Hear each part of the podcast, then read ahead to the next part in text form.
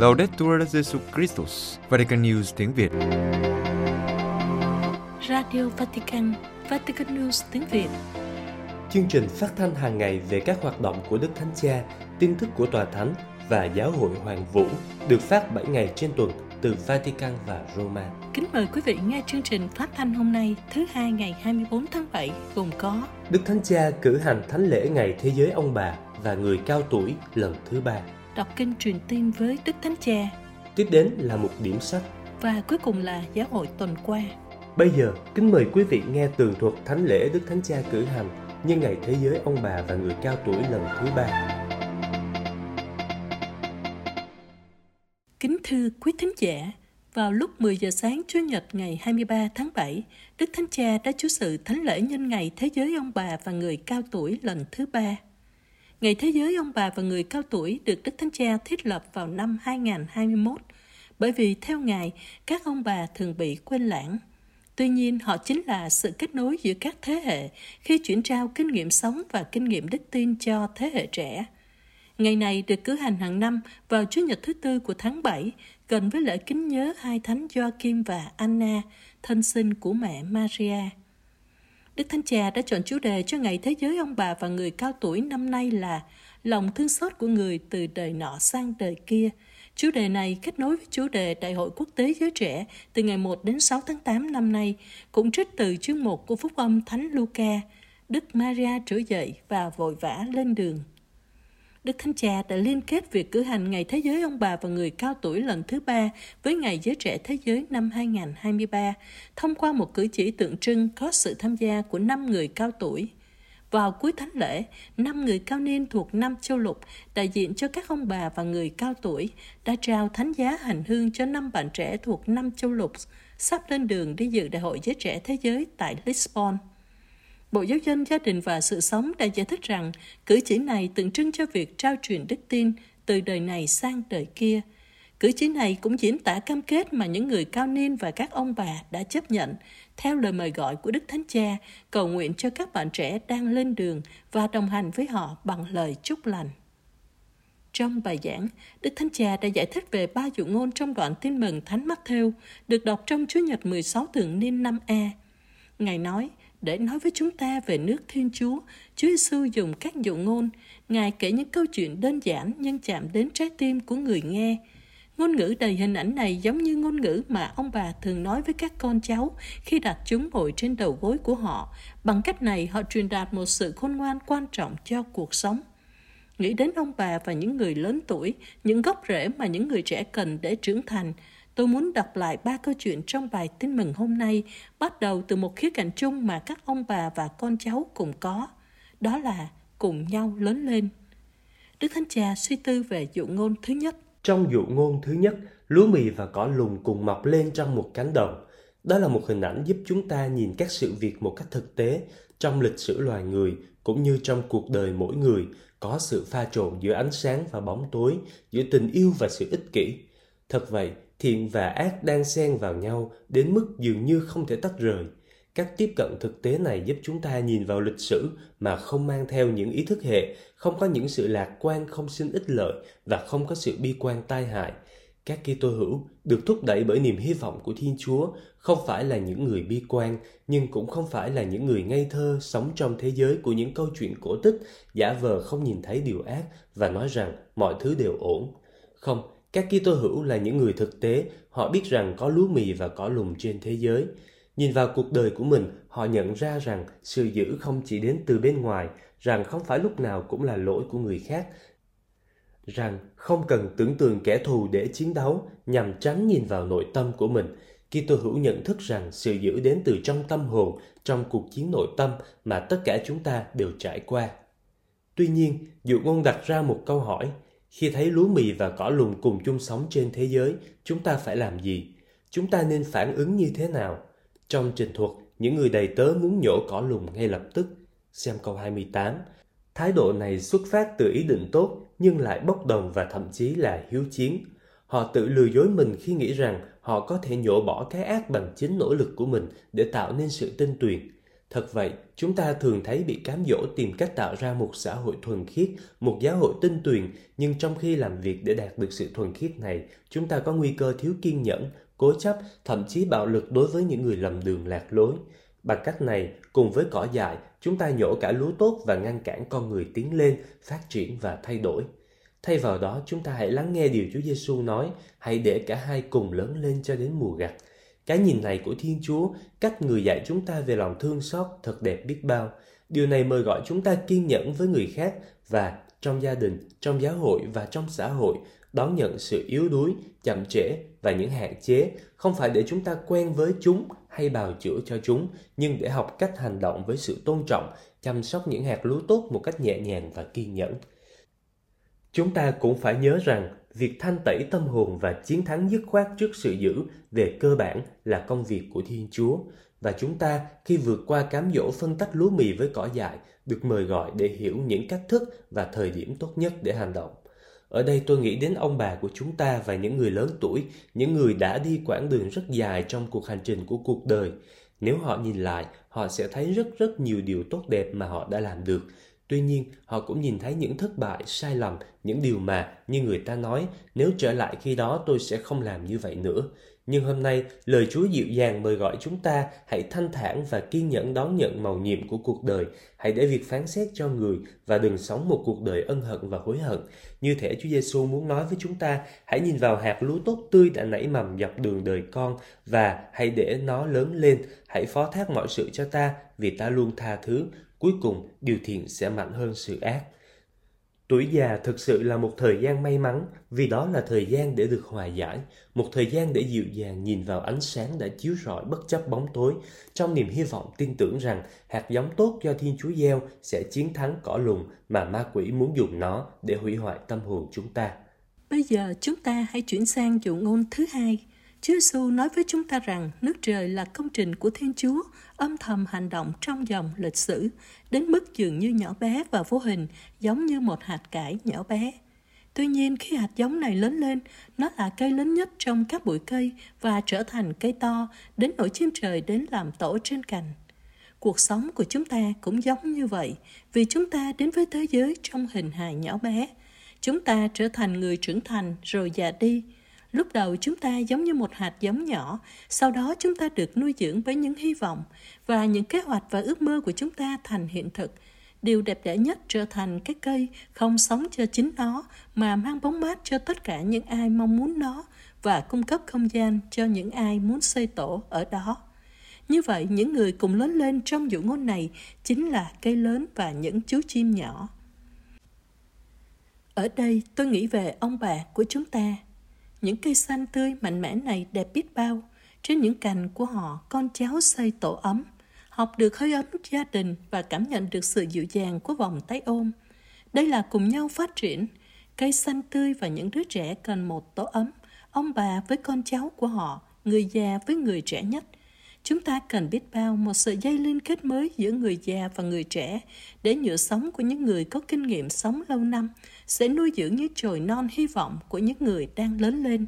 Trong sự trao đổi hiệu quả này, chúng ta có thể học được vẻ đẹp của cuộc sống, xây dựng một xã hội huynh đệ và trong giáo hội có thể gặp gỡ nhau và đối thoại giữa truyền thống và sự mới mẻ của thần khí. Cuối cùng là dụ ngôn thứ ba, men và bột cùng phát triển.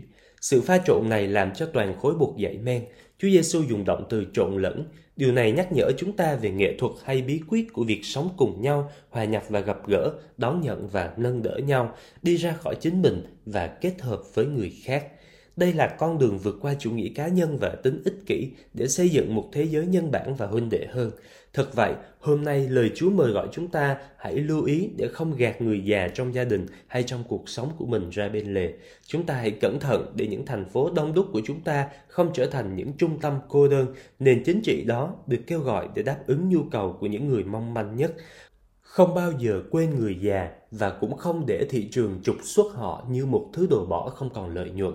Mong sao chúng ta đừng đuổi theo những điều không tưởng về hiệu quả và hiệu suất ở tốc độ tối đa, kẻo chúng ta không thể chậm lại để đồng hành cùng những người đang cố gắng đi theo chúng ta. Xin hãy hòa nhập và cùng nhau phát triển. Thưa anh chị em, lời Chúa kêu gọi chúng ta đừng tách rời, khép kín hay nghĩ rằng chúng ta có thể làm một mình nhưng hãy cùng nhau lớn lên. Chúng ta hãy lắng nghe nhau, nói chuyện với nhau và hỗ trợ nhau. Chúng ta đừng quên ông bà hoặc những người lớn tuổi vì chúng ta thường được nâng đỡ, trở lại đúng hướng, cảm thấy được yêu thương và được chữa lành nội tâm. Tất cả chỉ nhờ sự âu yếm vuốt ve. Họ đã hy sinh vì chúng ta và chúng ta không thể để họ nằm ngoài danh sách ưu tiên của chúng ta. Hãy cùng nhau phát triển, cùng nhau tiến bước. Xin Chúa chúc lành cho cuộc hành trình của chúng ta. Vatican News tiếng Việt Kinh truyền tin với Đức Thánh Cha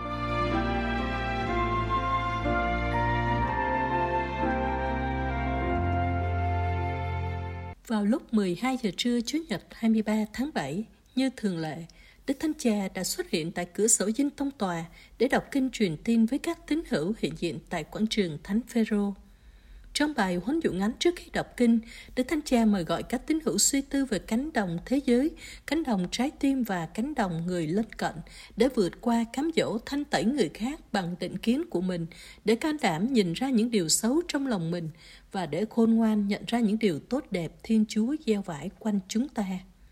Kính mời quý vị nghe bài huấn dụ của Đức Thánh Cha. Anh chị em thân mến, chào anh chị em. Tin mừng hôm nay trình bày với chúng ta dụ ngôn lúa mì và cỏ lùng. Một người nông dân đã gieo hạt giống tốt trên cánh đồng của mình và phát hiện ra rằng kẻ thù đã gieo cỏ lùng, một loại cây trông rất giống lúa mì nhưng là một cây gây hại. Bằng cách này, Chúa Giêsu nói về thế giới của chúng ta, một thế giới thực sự giống như một cánh đồng rộng lớn, nơi Thiên Chúa gieo lúa mì và ma quỷ gieo cỏ dại, và do đó thiện và ác cùng nhau lớn lên. Chúng ta thấy điều đó trong các tin tức, trong xã hội cũng như trong gia đình và trong giáo hội.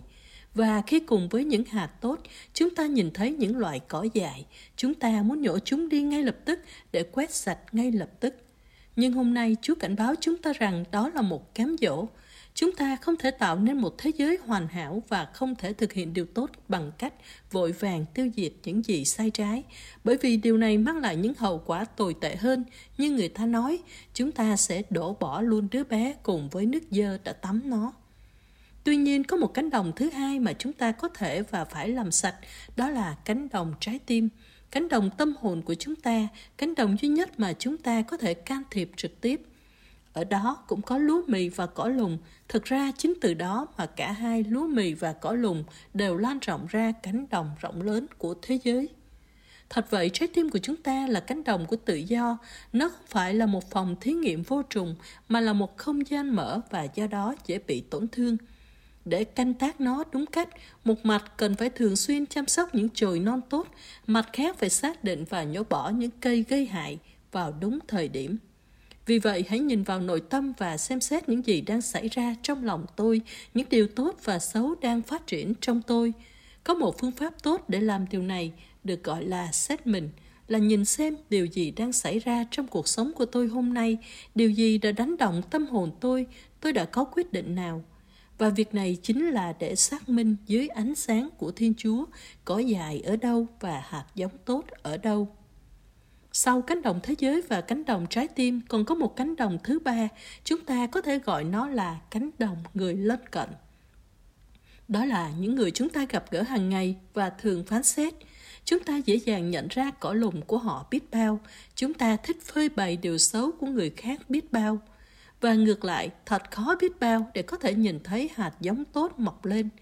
Tuy nhiên chúng ta hãy nhớ rằng nếu chúng ta muốn canh tác các cánh đồng của cuộc sống thì điều quan trọng trước hết là tìm kiếm công việc của Chúa, học cách nhìn thấy nơi người khác, nơi thế giới và nơi chính chúng ta vẻ đẹp của những gì Chúa đã gieo, hạt lúa đón nắng với những bông lúa vàng.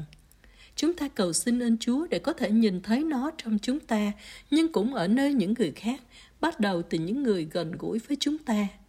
Đó không phải là một cái nhìn ngây thơ, nhưng là một cái nhìn đức tin, bởi vì Thiên Chúa, người nông dân của cánh đồng thế giới rộng lớn, thích nhìn thấy điều tốt lành và làm cho nó phát triển cho đến khi biến vụ thu hoạch thành lễ hội. Vì vậy hôm nay chúng ta cũng có thể tự hỏi mình một số câu hỏi. Suy nghĩ về cánh đồng thế giới, Tôi có thể vượt qua cám dỗ dẹp bỏ mọi thứ cỏ thành một đống, quét sạch người khác bằng những phán đoán của mình không? Sau đó nghĩ về cánh đồng trái tim. Tôi có trung thực tìm kiếm những mầm móng xấu trong mình và quyết ném chúng vào ngọn lửa lòng thương xót của Chúa không? Và nghĩ đến cánh đồng người lân cận, tôi có đủ khôn ngoan để nhìn ra điều tốt mà không nản lòng trước những hạn chế và chậm chạp của người khác không?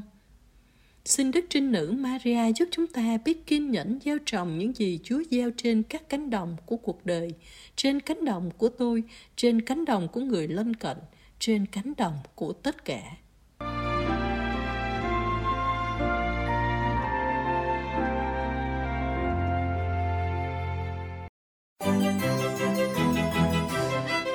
Vatican News tiếng Việt Chuyên mục Điểm sách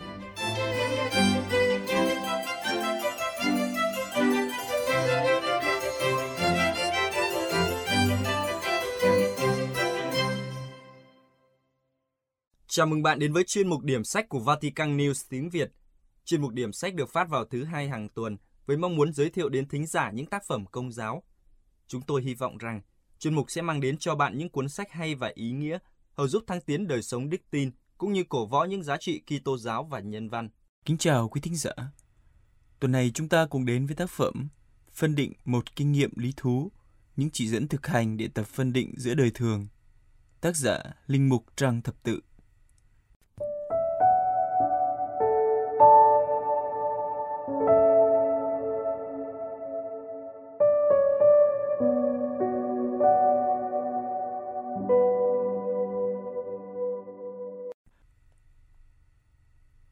Thưa quý thính giả, tập sách mộng này gợi ý một việc đào tạo theo hướng tổng hợp, được Đức Thánh Cha Francisco nhấn mạnh, đó là sự phân định. Tác giả đi thẳng vào kinh nghiệm thực hành đơn giản để bậc cha mẹ có thể giúp con em biết phân định từ tấm bé đến tuổi vào đời, dọn đường cho việc đào sâu kinh nghiệm phân định khi bước vào đời sống sau này. Trước kia, khi nói tới phân định, người ta nghĩ ngay tới việc cân nhắc những chọn lựa đặc biệt hệ trọng. Ngày nay, giáo huấn của hội thánh nhấn mạnh nhiều hơn tới việc trang bị cho người trẻ khả năng luôn sống trong ánh sáng của Chúa. Cụ thể là biết vui vẻ làm tròn bổn phận. Cha mẹ cần hướng dẫn cho con em sớm biết phân định, tức là sáng suốt nhận rõ ý Chúa và mau mắn chu toàn cách quảng đại. Giữa một điều xấu và một điều tốt, một bên đen, một bên trắng, lương tâm ngay thẳng đủ giúp ta phân biệt. Sự phân định nói trong tập sách này bàn về kinh nghiệm phân biệt giữa hai điều tốt, đâu là điều tốt đúng theo ý Chúa và đâu chỉ là điều tốt theo chủ quan, theo ý riêng ta. Chúng ta cùng đi vào nội dung của tác phẩm. Trong phần thực tập soi lòng rút kinh nghiệm, kiểm điểm nguyện ngắm, tác giả đề xuất mỗi người dành 5 phút nhìn lại nội tâm mình. Trong khoảnh khắc cầu nguyện ấy, bạn giữ được sự tập trung từ đầu đến cuối hay chỉ ở một phần ba ở đầu, ở giữa hay ở cuối? Bạn có thể rút kinh nghiệm gì? Bạn có gặp Chúa, có nghe Chúa nói, có cảm nghiệm điều gì chăng? Có lúc bạn đã chú ý tới ý nghĩa từng câu từng chữ mình đọc và đã thực sự nói với Chúa đôi điều. Những câu hỏi kiểm điểm này sẽ giúp bạn thấy chỉ cần ý thức hiện diện của Chúa là mọi sự đổi thay. Cũng là chuỗi kính lòng Chúa thương xót, nhưng giờ đây bạn sẽ hướng lên Chúa Cha và Chúa Giêsu, đọc chậm từng từ như thổn thức thở than bằng những tiếng riêng xiết khôn tả trong Chúa Thánh Thần. Điểm chính ở đây là kiểm lại xem khi đến với Chúa ta có chú tâm triều mến, có cầm lòng cầm trí hay không, có trân trọng sự hiện diện của Chúa hay không. Mỗi khi đi xưng tội, nhìn nhận mình đã lo ra chia trí nhiều lần, có thể ta nghĩ đó là chuyện không tránh được nên không lưu tâm. Thế nhưng giờ đây, nghiêm túc nhìn lại sau khi cầu nguyện, ta mới nghiệm ra rằng mình chưa thật sự nhận Thiên Chúa là kho tàng của mình. Nếu xác tín việc sống thân mật với Ngài là kho tàng, chắc hẳn ta đã quyết tâm bán hết những gì mình có để mua cho bằng được kho tàng ấy. Trong phần xét mình cuối ngày, việc kiểm điểm cuối ngày cần làm trong đối thoại với Chúa như Đức Thánh Cha Francisco viết. Tôi xin mọi khi tôi hữu đừng quên thưa chuyện với Chúa là đấng yêu thương ta để thành tâm xét mình mỗi ngày. Thuở bé, nói đến xét mình, ta chỉ nghĩ ngay tới việc nhìn lại xem mình có sai sót trong ý nghĩ, lời nói và việc làm chăng? Ta dựa theo các kinh, 10 điều răn của Chúa, năm điều răn hội thánh để lục lọi xem đã lầm lỗi những gì. Với kinh cải tội bảy mối có bảy đức, ta được mời gọi đi xa hơn để nhận ra những gốc rễ đằng sau những lầm lỗi. Giờ đây, với việc xét mình sau giờ nguyện ngắm, ta còn tiến xa hơn nữa. Ta có một tấm gương hé lộ cho thấy, ta có một tấm gương hé lộ cho thấy ta có thật tình yêu mến Chúa hết lòng hay chăng? Và nhận ra đâu là chướng ngại ngăn cản mình hiệp nhất với Chúa. Rồi ta sẽ nghiệm ra rằng cả nơi những việc cao quý như đọc kinh cầu nguyện, nếu chỉ làm xong như một cái máy, ta cũng chỉ gặp thụ tạo chứ không gặp được Chúa. Nhờ xét mình như vậy, bạn sẽ nhận ra mình thường dễ bỏ lỡ bữa tiệc của Chúa vì điều gì? Điều gì đang chi phối lòng bạn? Tập sách này có 7 chương. Tác giả gợi ý nếu bạn có 4 ngày dành để tĩnh tâm, 3 ngày đầu sẽ dùng các chương 1 đến 6 và ngày thứ tư bạn dành một nửa cho việc xưng tội và tổng kết, một nửa cho chương 7. Nếu thực hiện giữa đời thường, bạn sẽ dành cho mỗi chương một tuần hoặc 4 ngày liền. Mỗi đề tài nguyện ngắm ở đây có thể lặp lại cho 2 ngày. Những ngày thiếu, trong trường hợp mỗi chương khai triển trong 7 ngày, sẽ nguyện ngắm theo bài tin mừng thánh lễ trong ngày. Kinh nghiệm trong quyển sách này được tác giả chia thành 7 chương. Chương thứ nhất, ý Chúa và bổn phận. Chương thứ hai, lòng trong sáng. Chương thứ ba, vạch mặt kẻ lừa đảo. Chương thứ tư, phục hồi lòng trong sáng. Chương thứ năm, luyện lòng trong sáng. Chương thứ sáu, ba bước bình tâm. Và chương cuối cùng, yêu đến cùng. Thưa quý thính giả, tác phẩm phân định một kinh nghiệm lý thú, những chỉ dẫn thực hành để tập phân định giữa đời thường, dài 174 trang trên khổ giấy 13.5 20.5 cm. Trước đây, nếu việc phân định tập trung vào những khoảnh khắc đầy kịch tính của cuộc sống, nhưng khi phải chọn lựa những điều hệ trọng, cụ thể như lập gia đình, sống độc thân, đi tu hay ở đời. Với cách nói của Đức Thánh Cha Francisco, ơn gọi nằm sẵn trong cuộc sống đời thường, nơi tiếng gọi từng ngày của Chúa. Vì thế, Đức Thánh Cha xin hết mọi Kitô hữu đừng quên thưa chuyện với Chúa là đấng yêu thương ta để thành tâm xét mình mỗi ngày. Sự phân định cũng giúp ta nhận ra những phương thế cụ thể Chúa xếp đặt trong kế hoạch mầu nhiệm đầy yêu thương của Ngài, để giúp ta không chỉ ngừng lại với những ý định tốt lành, nhưng còn vươn xa hơn trong cuộc gặp gỡ với Chúa. Kính thưa quý thính giả, không phải cuốn sách nào cũng phù hợp với tất cả mọi người, hay cũng không có người nào phù hợp với mọi cuốn sách. Nếu sau khi đã nghe mục điểm sách tuần này và bạn phân vân không biết liệu tác phẩm phân định một kinh nghiệm lý thú, những chỉ dẫn thực hành để tập phân định giữa đời thường có phù hợp với mình hay không, bạn có thể tìm đọc tại các nhà sách công giáo hay tra cứu trên Internet để tìm hiểu thêm về tác phẩm trước khi có quyết định cuối cùng. Hoặc có thể chờ một tác phẩm tiếp theo sẽ được giới thiệu vào tuần tới. Cảm ơn quý thính giả đã lắng nghe. Xin chào và hẹn gặp lại.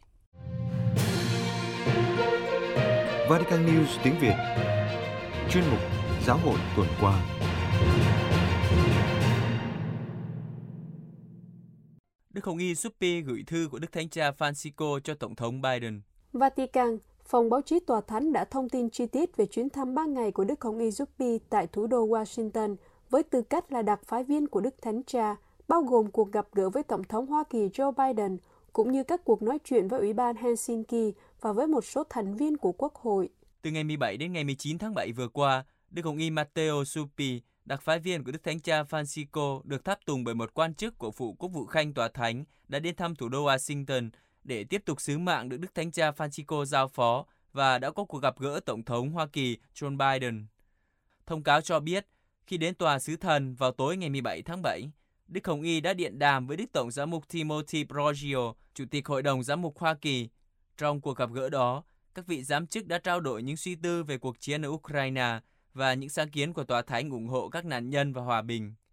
Sáng hôm sau, ngày 18 tháng 7, phái đoàn của Vatican bao gồm sứ thần Tòa Thánh, Đức Hồng Y Tân cử Christophe Pierre và Đức ông Siamus Patrick Hogan, cố vấn của Tòa sứ thần tại Hoa Kỳ, đã gặp gỡ các thành viên của Ủy ban An ninh và Hợp tác tại châu Âu, hay còn gọi là Ủy ban Helsinki của chính phủ Hoa Kỳ. Trong cuộc gặp gỡ đó, Đức Hồng Y đã trình bày bản chất và sự phát triển của sứ mạng được Đức Giáo Hoàng giao phó cho Ngài, và những người hiện diện đã thảo luận về những cách thức để nó có thể được thực hiện hiệu quả hơn.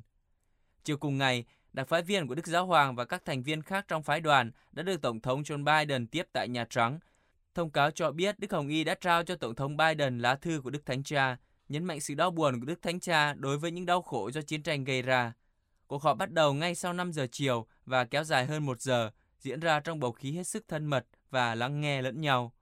Trong cuộc họp, các bên đảm bảo việc sẵn sàng hỗ trợ các sáng kiến nhân đạo, đặc biệt cho các trẻ em và những người yếu thế nhất, nhằm đáp ứng tình trạng khẩn cấp này và thúc đẩy các con đường hòa bình.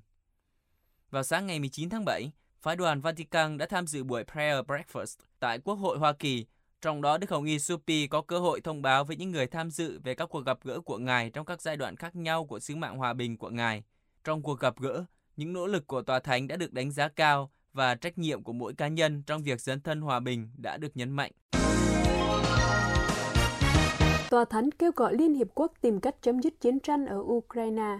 Vatican, ngày 18 tháng 7, tại phiên họp toàn thể lần thứ 88 của Đại hội đồng Liên Hợp Quốc, trong một cuộc họp để thảo luận về tình hình hiện tại ở các vùng lãnh thổ của Ukraine bị chiếm đóng tạm thời, Tổng giám mục Gabriele Caccia, quan sát viên thường trực của Tòa Thánh tại trụ sở Liên Hợp Quốc ở New York, lặp lại lời của Đức Thánh Cha kêu gọi các quốc gia đừng bao giờ cam chịu chiến tranh, nhưng cam kết tìm kiếm hòa bình. Đại diện Tòa Thánh tại Liên Hiệp Quốc tái khẳng định mối quan tâm của Tòa Thánh về cuộc xung đột đẫm máu tại Ukraine, nhắc lại lời kêu gọi ngừng tiếng vũ khí và nhắc lại lời Đức Thánh Cha kêu gọi tất cả những nhân vật chính của đời sống quốc tế và các nhà lãnh đạo chính trị của các quốc gia hãy làm mọi thứ có thể để chấm dứt chiến tranh. Tổng giám mục Kacha nhắc lại việc Đức Giáo Hoàng coi cuộc xung đột ở Ukraine giống như tất cả các cuộc chiến tranh, như một thảm kịch đối với người dân và các gia đình, trẻ em và người già, với những người buộc phải rời bỏ đất nước của họ, đối với các thành phố và làng mạc, và đối với thủ tạo, như chúng ta đã thấy sau vụ phá hủy đập Nova Kakhovka. Trong khi bày tỏ lòng biết ơn đối với tất cả các quốc gia đã tiếp đón và hỗ trợ những người tị nạn, Tòa Thánh nhấn mạnh rằng điều quan trọng đối với những người tiếp tục phải di dời là được hỗ trợ nhân đạo cho đến khi họ có thể trở về nhà của mình một cách an toàn, tự nguyện và xứng đáng. Theo đại diện của Vatican, một điểm quan trọng là sự đoàn tụ nhanh chóng của tất cả các gia đình đã bị chia cắt trong cuộc xung đột, đảm bảo những lợi ích tốt nhất của trẻ em bị ảnh hưởng được tôn trọng. Đức Tổng giáo mục Kacha nói thêm, khi đối mặt với những đau khổ như vậy, cộng đồng quốc tế không được trở nên cam chịu chiến tranh, nhưng cùng nhau làm việc vì hòa bình. Ngài cũng nói về việc Đức Thánh Cha ủy thác cho Đức Hồng Y Matteo Zuppi trách nhiệm lãnh đạo các sứ vụ nhằm lắng nghe và xác định các cử chỉ nhân đạo có thể hướng tới con đường hòa bình. Ngài nhắc lại nhu cầu cấp thiết phải sử dụng tất cả các phương tiện ngoại giao, ngay cả những phương tiện có thể chưa được sử dụng cho đến nay để chấm dứt thảm kịch khủng khiếp này, vì chiến tranh tự nó là một sai lầm và một nỗi kinh hoàng. Quan sát viên thường trực của Vatican kết thúc bài phát biểu với lời tòa thánh kêu gọi ngừng bắn và bắt đầu các cuộc đàm phán hướng tới một nền hòa bình công bằng và lâu dài. Các nghệ sĩ trẻ Hàn Quốc suy tư về thông điệp Laudato Si qua nghệ thuật thánh. Hàn Quốc, Tổng giáo phận Seoul đã tổ chức một cuộc triển lãm đặc biệt tại phòng trưng bày Myeongdong để trưng bày tác phẩm của 11 nghệ sĩ Hàn Quốc, những người chia sẻ suy tư của họ về thông điệp Laudato Si của Đức Thánh Cha Francisco, một tài liệu nói về cách chúng ta có thể bảo vệ ngôi nhà chung của chúng ta và sống hài hòa với mọi sinh vật. Cuộc triển lãm được tổ chức từ ngày 12 đến ngày 20 tháng 7 có tên Đối thoại về ngôi nhà chung của chúng ta. Tựa đề này được trích từ đoạn thứ ba của thông điệp Laudato Si. Đức Thanh Cha viết, Tôi viết thông điệp này để đối thoại với mọi người về ngôi nhà chung của chúng ta. Một loạt các tác phẩm nghệ thuật như tranh vẽ, tranh minh họa, kính màu và thư pháp được trưng bày miễn phí cho công chúng. 11 nghệ sĩ là những người chiến thắng trong cuộc thi, cuộc thi nghệ sĩ trẻ về nghệ thuật thánh do Gallery 1898 tổ chức vào năm 2021. Các nghệ sĩ đã tìm cảm hứng bằng cách đọc và suy tư thông điệp Laudato Si. Đức Thánh cha Benedictus Song Hyong, Tổng đại diện giáo phận Seoul, đã chúc mừng các nghệ sĩ trẻ. Ngài nói rằng, cảm ơn vì đã chia sẻ những điều tốt đẹp trong lòng các bạn, những nghệ sĩ trẻ. Việc các bạn suy niệm thông điệp của Đức Thánh Cha Francisco và biến nó thành một tác phẩm nghệ thuật cũng tương tự như bài giảng của linh mục trong thánh lễ. Đó là suy niệm về vẻ đẹp do Thiên Chúa tạo dựng và truyền tải một thông điệp qua tác phẩm nghệ thuật. Khi nhìn vào thế giới do Thiên Chúa tạo dựng, chúng ta có thể nhận ra vẻ đẹp của nó. Chăm sóc tốt môi trường là bộc lộ vẻ đẹp của Thiên Chúa trong tự nhiên. Đức cha cũng kêu gọi các nghệ sĩ trẻ hãy làm những tác phẩm nghệ thuật với ý thức về sứ mạng rằng công việc của các bạn là bộc lộ vẻ đẹp mà Chúa đã ban tặng trong tự nhiên. Triển lãm cũng bao gồm một chương trình tham gia của khách tham quan. Nó mời khán giả trang trí các tờ hoạt động bằng các con tem về động vật có nguy cơ bị tuyệt chủng thông qua chương trình Ngôi nhà chung. Trong phần đối thoại với nghệ sĩ, một audio hướng dẫn cho một nghệ sĩ trẻ dẫn dắt giúp khán giả nghe bình luận về tác phẩm. Chương trình này được tổ chức lúc 2 giờ chiều vào các ngày trong tuần và lúc 4 giờ chiều vào các ngày cuối tuần. Tổng trưởng Bộ Giáo sĩ tham dự cuộc gặp gỡ các linh mục ở Ecuador. Quito, Đức Hồng Y Lazaro Sik, Tổng trưởng Bộ Giáo sĩ, đã đến Ecuador tham dự Đại hội Linh mục Toàn quốc lần thứ 8 từ ngày 10 đến ngày 13 tháng 7. Ngài khuyến khích mọi người tin tưởng vào lời Chúa, bởi vì từ tin mừng nảy sinh những lời khích lệ và nhiều câu trả lời khác giúp khám phá ơn gọi linh mục. Trong bài nói chuyện với các linh mục, Đức Cộng Y đề cập đến niềm vui và hạnh phúc của đời sống linh mục. Ngài nhấn mạnh tầm quan trọng của việc cầu nguyện, vì đó là nguồn ơn cứu độ thực sự cho đời sống chúng ta. Hàng ngày, chúng ta cần phải tiếp xúc với những tia sáng mặt trời thiêng liêng là tình yêu Chúa, và điều này xảy ra trước hết trong cầu nguyện. Hơn nữa, cầu nguyện không chỉ dừng lại ở lời nói, nhưng phải thực hành bằng trái tim mở ra từ bên trong. Ngài cũng nhắc nhở các linh mục cần phải dấn thân nhiều để tương quan giữa các linh mục và với giám mục thực sự là một niềm vui, vì chỉ bằng cách này, đời sống linh mục mới có thể làm chứng, từ đó nảy sinh thêm những ơn gọi khác, và chỉ bằng cách này, đời sống giữa các linh mục nơi thi hành sứ vụ mới trở thành một cộng đoàn thực sự. Trước cuộc gặp gỡ toàn quốc, Đức Hồng Y đã có một chuyến viếng thăm bất ngờ đến nhà huấn luyện ngôn sứ San Luis của Tổng giáo phận Quito, nơi những người trẻ muốn trở thành linh mục, học hỏi thêm về kinh nghiệm huấn luyện và phân định cho con đường phía trước. Đức Hồng Y Tổng trưởng khuyến khích các bạn trẻ tin tưởng vào Chúa, bởi vì từ tin mừng nảy sinh những lời khích lệ và nhiều câu trả lời khác giúp khám phá ơn gọi linh mục. Ngoài các hoạt động trên, Đức Hồng Y Hồng Xích còn thực hiện một sứ điệp video cho Đại hội Thánh thể quốc tế năm 2024 sẽ được tổ chức tại Ecuador, sau khi nói về mối quan tâm của Đức Thánh Cha về cuộc xung đột ở Ukraine và các nơi khác trên thế giới. Trong video, Đức Hồng Y nhấn mạnh là những Kitô hữu, chúng ta phải vượt qua tất cả những khó khăn này nhờ tình yêu của Chúa Giêsu và Ngài kết luận, Chúa Giêsu là tình yêu, luôn mang lại tình yêu và sự bình đẳng cho tất cả mọi người. Người mời gọi chúng ta giúp đỡ những người đau khổ và gặp khó khăn.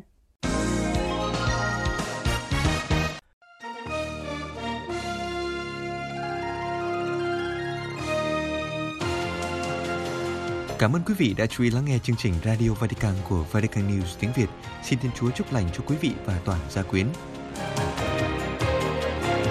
Laudetur Jesu Christus, ngợi khen Chúa Giêsu Kitô.